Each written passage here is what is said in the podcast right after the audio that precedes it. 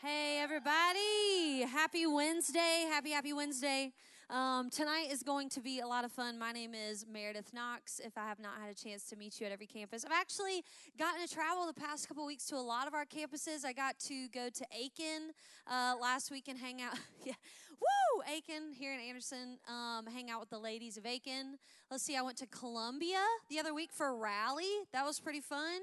Um, where else have I been? I've been to Greenville recently. Hey, how much did y'all enjoy the past two weeks? Uh, the first week where we did guys and ladies separately. Was that not fun for everybody? And then last week uh, with Kristen and Caleb coming up here and hanging out and talking about their their loke for each other. Uh, I would say that's lame, but like I can't wait till I can look at somebody and be like, "Hey, man, I loke you." You know, if you don't know what I'm talking about, uh, understandable. It means you weren't here. Go check out uh, all of our messages on YouTube, and then what it means to loke someone will make a lot more sense. All right, let's kick into tonight. We're going to uh, talk a lot about identity. Um, and I've loved that this is the seventh week of this, that we are really solidifying uh, what our real identity is. And hopefully, if you don't know this statement by now, know it, but this is kind of like the statement for the series um, that we believe uh, we just want to plant into your hearts, and it's this. Y'all can write this down. True identity is knowing and receiving who God says I am. True identity is knowing and receiving who God says I am. Because we all have a lot of answers to the question, hey, who are you? Um, I'm gonna be honest with y'all. When I was in middle school, I went through a lot of different identity crisis. Uh, there was a time span where I wore like DC skate shoes. Didn't own a skateboard, um, but I wanted people to know that's who I am. But it wasn't who I was really. You know what I'm saying? Uh, then there was a time um, where I wore like Sperry's. Don't don't hate on me where I wore Sperry's and like, what do you call the thing you put around your sunglasses? Croakies? Yep, and like fishing t shirts. it was cute. In my defense, I'm from the coast of North Carolina, but I wanted to project this like, I don't know, surf, that's not surfing, fishing, like, it's what I wanted to project, but it's not who I was really. You know what I'm saying? So, this series, we're getting at who are you really? Let's define reality. Uh, so, the point, how I'm going to kind of get through tonight, it has three sections, okay? I'm going to help us define reality. I'm going to show us how to live in that reality. And then I'm going to ask you to respond to that reality, okay? I'm going to define reality hopefully show you how to live in that reality and then ask you to respond to that reality. Make sense? If you're ready, say yes. Okay, thank you. All right. So, the first thing that I'm going to help set up for us to define reality, and this reality that I'm about to define, it gets really real really quick when you look at the scripture, showing us who you are in reality without Jesus and who you are in reality with Jesus. All right, so let's look at this in Romans 6 5 through 11. It says this For if, everybody say if, if we have been united with him in a death like his, we shall certainly be united with him in a resurrection like his. For we know that our old self was crucified with him in order that the body of sin might be brought into nothing. Everybody say nothing. So that we would no longer be enslaved to sin. For one who has died has been set free from sin. There is a lot in that one verse. Now, if we have died with Christ, we believe that we will also live with him. We know that Christ, being raised from the dead, will never die again. Death no longer has dominion over him. Can I get an amen fuse? I heard somebody shyly do, you can let it out a little more confidently. Okay, I'm going to read it one more time. Death no longer has dominion over him. Thank you. For the death he died, he died to sin once for all. But the life he lives, he lives to God. And this is what we're going to focus in on tonight. I want, if you haven't looked at the screen yet, look at the screen. Read this with me. So you also must consider yourselves dead to sin and alive to God in Christ Jesus. These verses define the reality with Jesus and without Jesus. So here's how I'm going to help us define it, okay? An if then statement. All right, y'all learn these in school. I don't exactly remember learning them, but I remember their thing. It's an if then statement, okay? If I am alive in Christ, then I am dead to sin. If we are alive in Christ, then we are dead to sin. Here's what I mean by this I've noticed something um, in our Christian culture, our Christian world, okay? I've seen it in auditoriums. I kind of see it in this auditorium tonight. If I was at your campus, I could sniff it out real quick because I've also been this person. I'm talking to Christians right now, okay? So if you're in here and you aren't quite decided, then pressure's off. Be blessed. About to come at the Christians real quick, okay? It's many of us who have been made alive. The moment you receive salvation, you are made alive, but you are still living in certain aspects like you are dead. What I mean by this is, Jesus has made you alive, but there are still certain beliefs, there are still certain actions, there are still certain behaviors, like you're living like the dead person, like the old person. So you're not fully alive, but you're not fully dead. You're kind of living in both. And so it's something kind of like living undead, okay? You know what I'm talking about?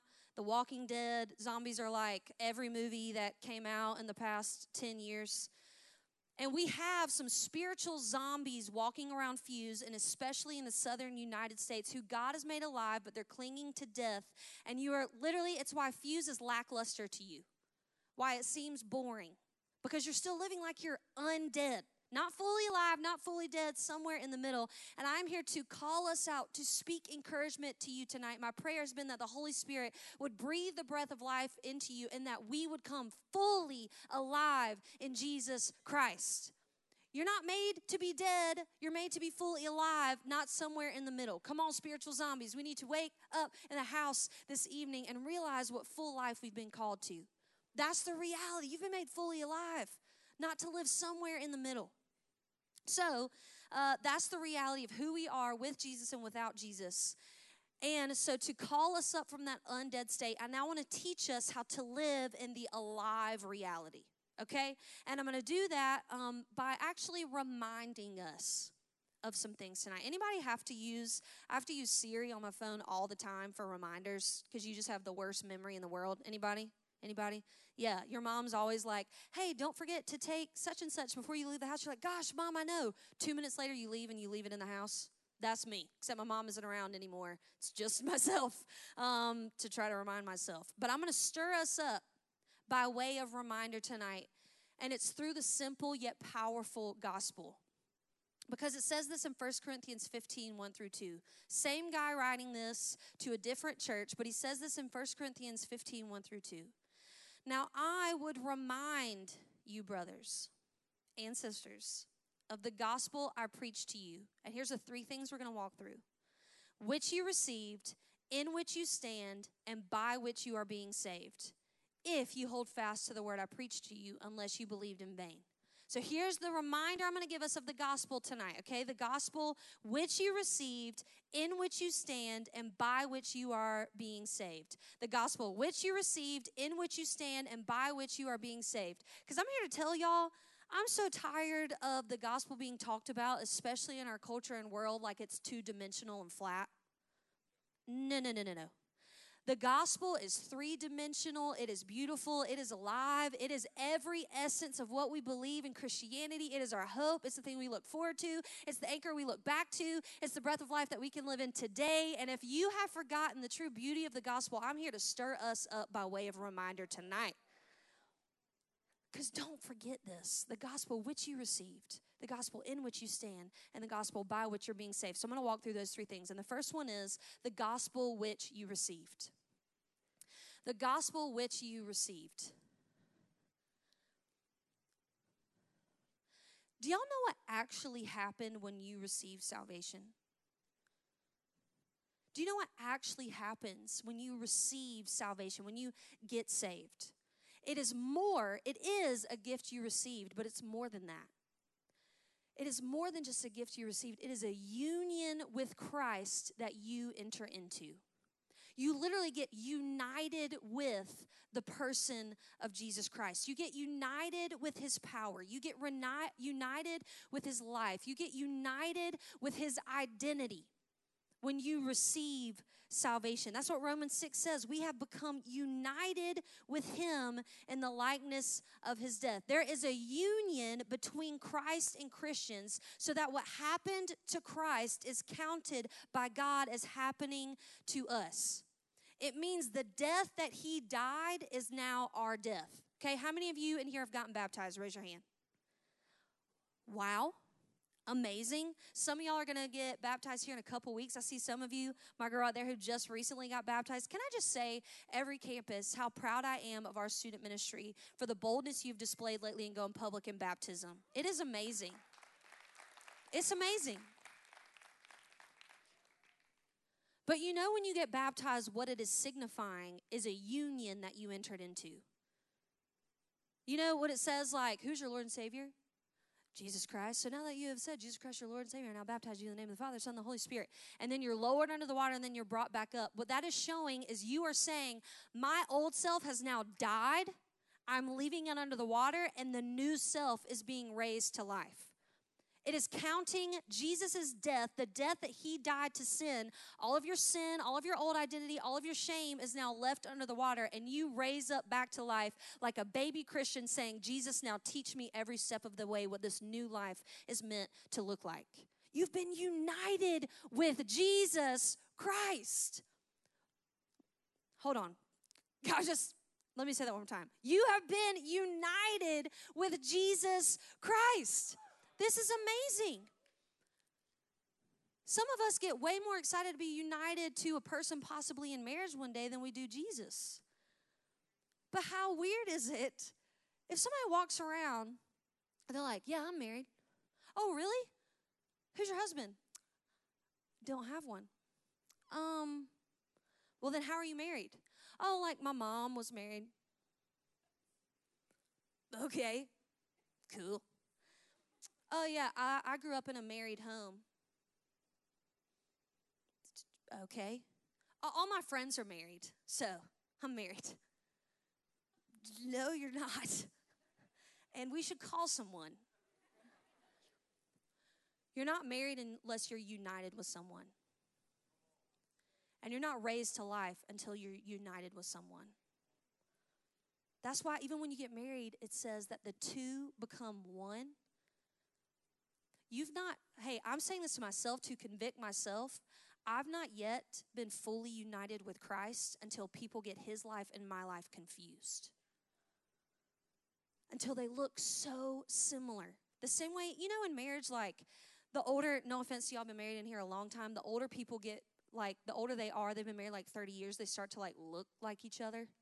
It's like a blob of a human. It's like they make the same facial expressions. I see y'all. It's true, it happens. When you get united with Christ, it should become that way that you and Jesus become a blob. You've just meshed into each other. People get y'all confused. This is what I'm praying for myself. That's the gospel you received. You received more than just saying a prayer, you received a union with Jesus Christ. Stir yourself up by way of reminder. That's the gospel you received. But that's not the only part of the gospel because many of us, skirt, stop there because there's a second part of the gospel, and it's the gospel in which you stand. The gospel in which you stand. You know what dead people can't do? Stand up. Unless you've seen that weird movie called Weekend at Bernie's. And I've never seen it, so I have no idea like what actually happens in it. Um, and that movie's like 400 years old, so none of you know what I'm talking about. Uh, but what a dead person can't do is stand. And I would tell you the culture that you're in, the schools that you walk through, many of the neighborhoods that you uh, live in, the social media that you see, you know what you see a lot of? People who are trying to make a lot of stands for something but have no identity to actually stand straight in. This is like a big part of our culture right now is like, I stand for this and I stand for this and I stand for this and I stand for this. And I'm like, I don't know how you're like standing for all of these things, but you just seem confused to me. It's why so many of us are confused about who we are because the target of what you are supposed to identify yourself with is always moving. So you're like, this is who I am, and this is who I am, and no, I'm with this guy, and so I'm I love football because he loves football, and you're like, they're like, what's a defensive line? Don't know, but he's cute. And you're like running over. It's always moving and changing, and you're never, never able to stand firm because you don't have an unchangeable thing to stand firm in. It's it's exhausting. Like I'm out of breath right now because I'm out of shape from that one little semicircle that I did around the stage. It is exhausting to have to keep moving and shifting with all. Hey, let's get real for a second. It's why, right now, one of the main questions that get asked in our culture to help define identity is this How do you identify yourself? Hear me. And it's why many of us always have a different answer.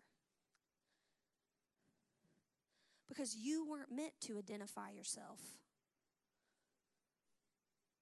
You can't identify yourself. Because I don't know about you, but every day I feel a little bit different. Some days I wake up and I'm like, oh, I'm alive. Jesus is good. I can't wait to preach tonight. He is moving and fused. Have you seen those students getting baptized? Have you seen what they've done in their schools? Some days I wake up and I'm like, you know what I feel like? Poop. And I don't want to go to Fuse tonight. I don't want to go lead worship on Sunday. Um, there's been many days where I'm like, you know what I do today? I'm gonna get in the car, drive into the sunset, never look back, and it'll just be great. That's why Hebrews 13:8 calls us to an identity that we can stand firm in because there's only one person who will never change. And so he's the only person that you can feel safe identifying yourself with. In Hebrews 13:8 it says this. Jesus Christ, end of list, is the same yesterday, today, and forever. Jesus Christ is the same yesterday, today, and forever. If you want to be able to stand firm in your identity, to not be up one day and down the next, that doesn't mean you don't have bad days. It just means that you trust in a person who is unchangeable when your emotions are always changing. I need to tell y'all too, this is why some of your friendships are so toxic. Because you're putting your self reliance on a person who is a human who cannot sustain the weight of your happiness and joy and not on Jesus Christ, who is the only one who will never change. And I don't mean just your dating ones, I mean like friendships. Stop getting so mad at that person when they're not the ones who are supposed to sustain your identity. They screwed up. You know what alive people do? Forgive one another. Here's another thing. I have no idea what my notes say. I'm just over here. Here's another thing.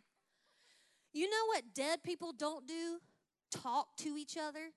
You know what alive people do?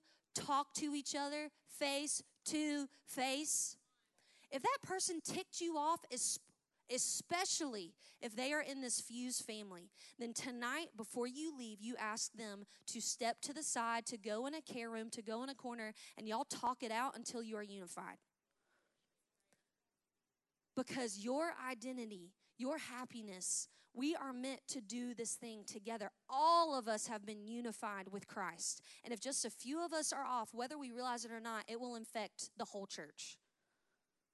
Talk, forgive, be alive. You're alive.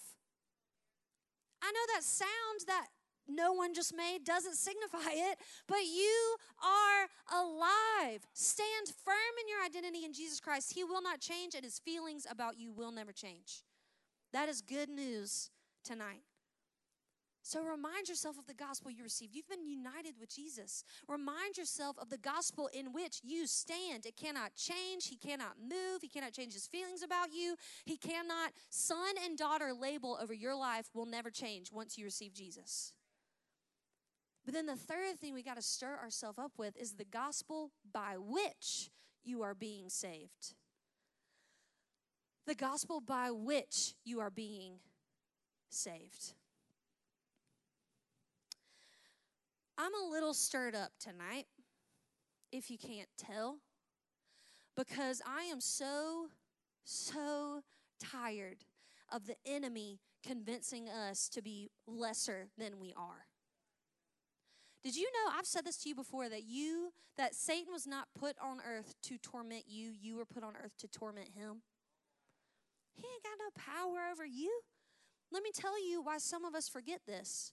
Because you receive salvation and then you let it stop having a changing effect in your life. That's I love this. It doesn't say the gospel that saved you. It says no, the gospel that is saving you every day. It's a change agent. But you know that people can be set free and still have a prisoner mindset? Like, this is, I don't know if science is the right word, but science, okay? That they literally, they've been in jail for so long that they get freed and they don't know how to live as free people. Many Christians are becoming that way because we let salvation open the door and then we never let salvation then teach us how to live a free life. I was thinking of a way to like illustrate this. And one of my favorite things about Jesus is that he was a um he was a great storyteller. Like he told great stories, he told parables. Um, and so I wrote my own like little parable. Do you want to hear it? Too bad I have a microphone, you're going to hear it anyways. So I wrote my own little uh, parable that I think kind of signifies, illustrates, teaches us this like this prisoner mindset that we still have, okay? Here we go. Hold on, let me get into character. All right. Once upon a time, there was a young boy born in a bakery, which kind of sounds like living the dream. Every day he woke up to the sweetest of smells donuts and cakes, pastries and bagels, butters and jams. My mouth is watering. His whole life, that is all he knew a diet of sweets. Doesn't seem so bad, does it? Well, the only thing is that this bakery was actually a peculiar prison. Born into captivity, the boy's master had a cruel and curious type of imprisonment planned for him. Stuck in this room and only ever knowing life inside of these four walls, his master fed him only what would keep him weak and lazy. That way, should he ever actually get the opportunity to escape, it would be difficult, if not impossible, for the young boy to go free. Well, fast forward years later, and a savior finally arrives. The evil dictator is overthrown, and all prison doors are opened. They're saved. But the boy remains trapped year after year after year. Though his desire was to finally see what could be lying beyond in the world outside, there he remains, still bound by four walls and an open door. Why? The door was not locked, the windows were not barred. All he had to do was leave the room. But you see, the obstacle to freedom was not in the doors or the windows, but with the boy himself now, being shaped by years of only taking in donuts and sugar, he could not fit through the door, even though it was of near normal size. All he needed to do was stop eating what surrounded him long enough to get down to a smaller size, then walk out a free man.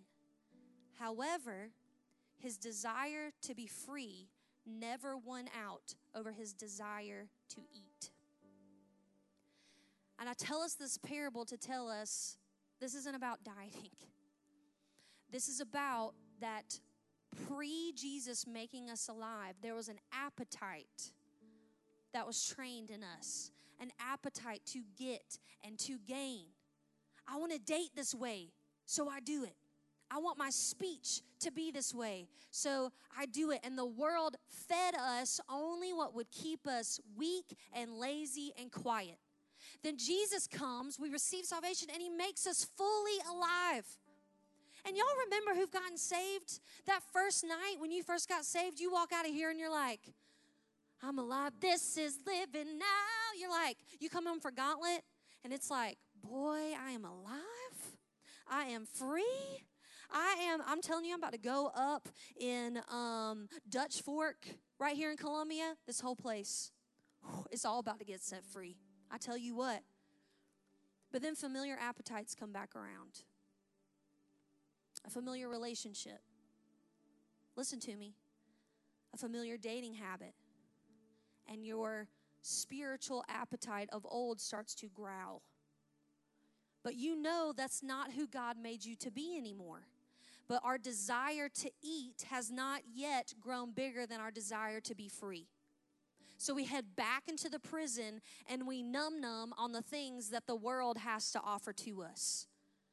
Listen, this is why many of you sin, this is why this is so frustrating. You've been made alive, but you're still trying to live dead, but sin doesn't have the pleasure that it used to have because you're not a dead person anymore, you're an alive person.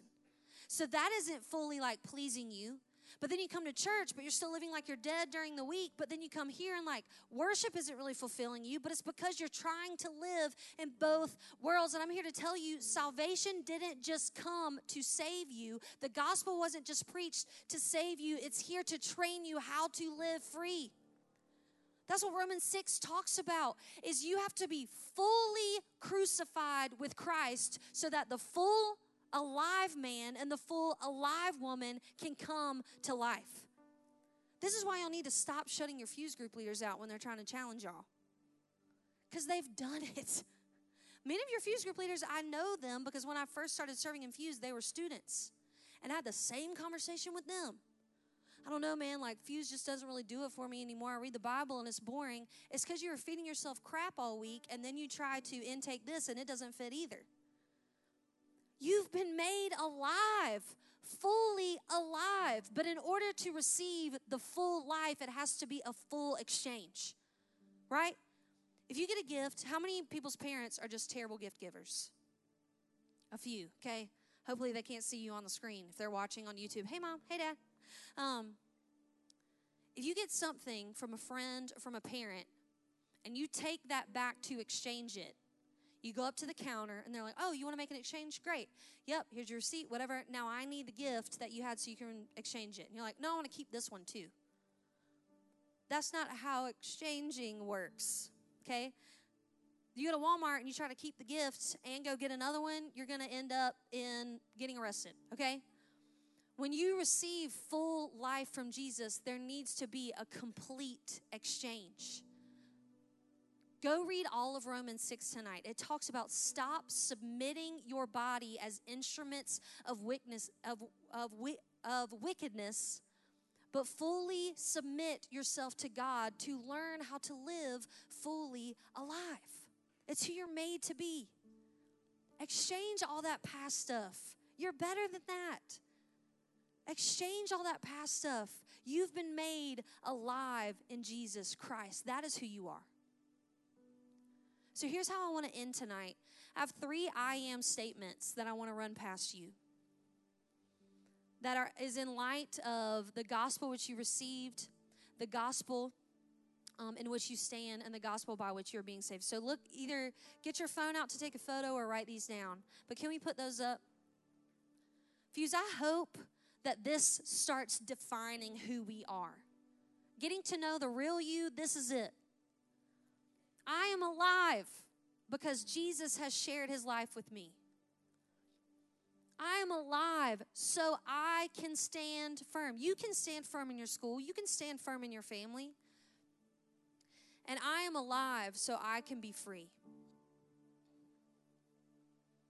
Keep that up there for a second because I want everybody to just look at that.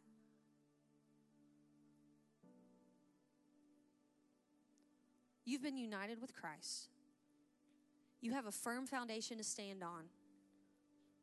And you are free in Jesus' name. And so, with those three questions in mind, you can take those down.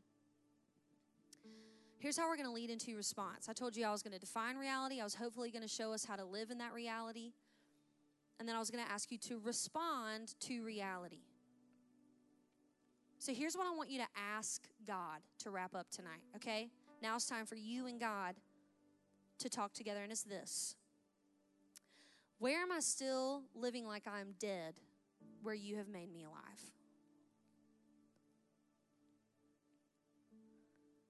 God, where am I still living like I am dead? Where you have made me alive. And everybody's going to have different answers to this. On my journey, this is like, this is what sanctification is. Google that word later. It literally means where we become more like Christ. Because everybody at Fuse, as I wrap up, listen to me. You were not you were not made alive to become a better version of you. You are made alive to become more and more like Jesus. I don't want you to just become a better version of you. Jesus has invited us to become more and more like Him. So we're going to do some work with God right now as we ask that question to Him God, where am I still living like I'm dead where you have made me alive? Because I'm telling you, Fuse, there's too many strong weapons of God in here for us to keep living like we're undead. Way too many strong weapons in here. Some of you young ladies are way more powerful than you even know